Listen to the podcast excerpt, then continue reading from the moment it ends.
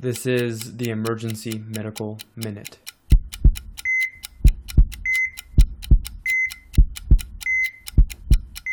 I was going to present a case of a patient who came in with massive bilateral lower extremity edema.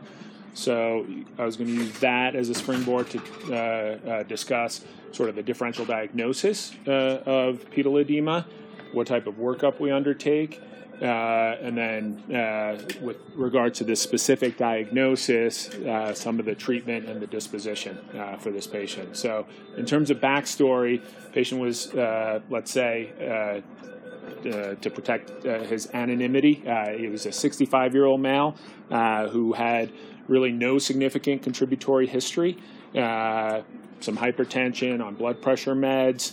Uh, but no history of things like heart failure or kidney failure or liver failure, no history of DVTs or PEs. Uh, who came in with subacute leg swelling, actually referred in by the pr- uh, primary care doctor because the swelling was so massive that they thought the patient needed an emergent evaluation and consideration for admission. Okay, so uh, in terms of the exam, uh, the patient. Uh, what are some of the things that you'd look for? I'll describe the pedal edema, which was four plus pitting edema. Uh, massive, uh, you know, to the mid thighs. Uh, and then what are other components of either the history or the exam that you'd want to know? Skin color, any so, trauma?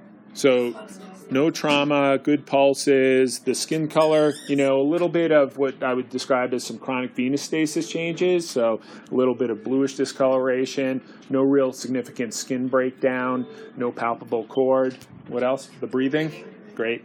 So, the breathing, uh, bigger guy, little seemed a little bit labored, but that was apparently baseline for him.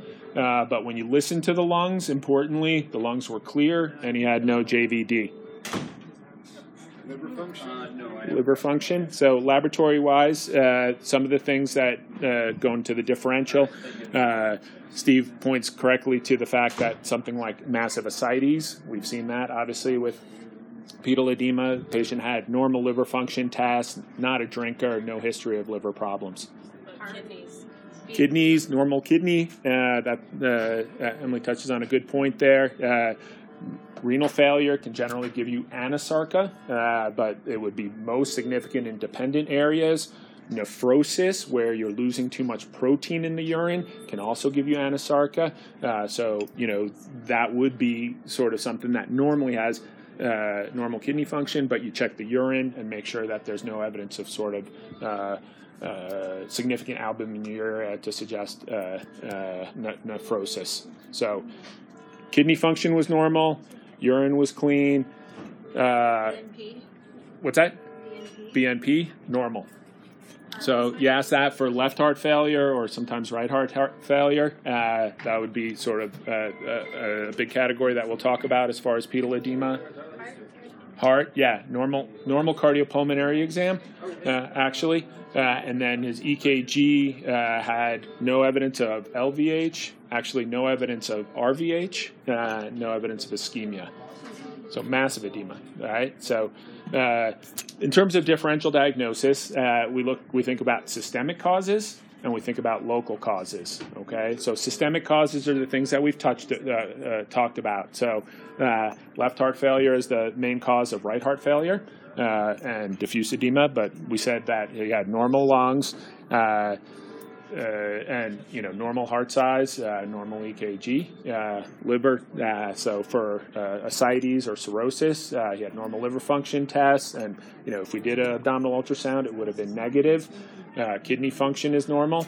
So those are sort of the main systemic causes, and the main uh, localized causes would be sort of massive venous stasis, or sometimes you can get like an IVC clot. So we did a NEVA, and both of those were negative. So what does this guy have? And it's actually something relatively common. Uh, uh, so Ian, you wanted to make a point? I was going to see if there was something compressing his IVC. Right. It's a good it's a good thought, but we did a NEVA, uh, and there was not there wasn't that. So, lymphedema. Yeah, that that is uh, a rare but uh, uh, important cause of localized swelling, but that's not his cause either. Allergic reaction. Nope. Say that. So no, so I'll, I'll just sort of cut to the chase. So this guy, Yeah. I got a couple more. Yeah. So uh, this guy had a habitus, which is called Pickwickian. Uh, how about, has anyone ever heard that term? So it was based for what? Yeah. So it was based on a Charles Dickens novel. Yeah, Uh, and it- yeah, Pickwick. Right. Pickwick was a character in it. Uh, do you remember his descriptor? Like he, a lot of truncal obesity. He was considered always tired. Snored a lot when he slept. So basically, what this guy had is what uh, ends up being uh, described as obesity hypoventilation syndrome. So, uh, people, uh, the clinical criteria for it uh, is that you have obesity, which is, you know, BMI defined as a BMI greater than 30. His BMI was like 45, uh, so that's sort of morbid obesity. Uh, then when we checked the blood gas, uh, his PCO2 was 48 okay, and his bicarb I think was like 32. Um, and uh, when you asked his wife, he uh, has a history of a lot of snoring. So those are actually the three criteria for obesity hypoventilation syndrome. Those three. And uh, pathophysiology of it basically is, you know, it some, seems somewhat intuitive that if someone has a lot of obesity mechanically, they can't ventilate uh, and they start retaining. But there's also, hormonal mechanisms uh, one of the sort of substrates for obesity is that you have a leptin resistance in your hypothalamus. So leptin is produced by adipose tissues, and it sort of helps control satiety. You might have heard it in that context, but it ends up that if people have that uh, leptin resistance in the hypothalamus, it actually they actually have decreased ventil- ventilatory drive right? And so those patients tend to get, uh, uh, and they also have obstructive sleep apnea uh, because of their habitus. So all of those things come together uh, to cause people to be uh, periodically hypoxic uh, during the night.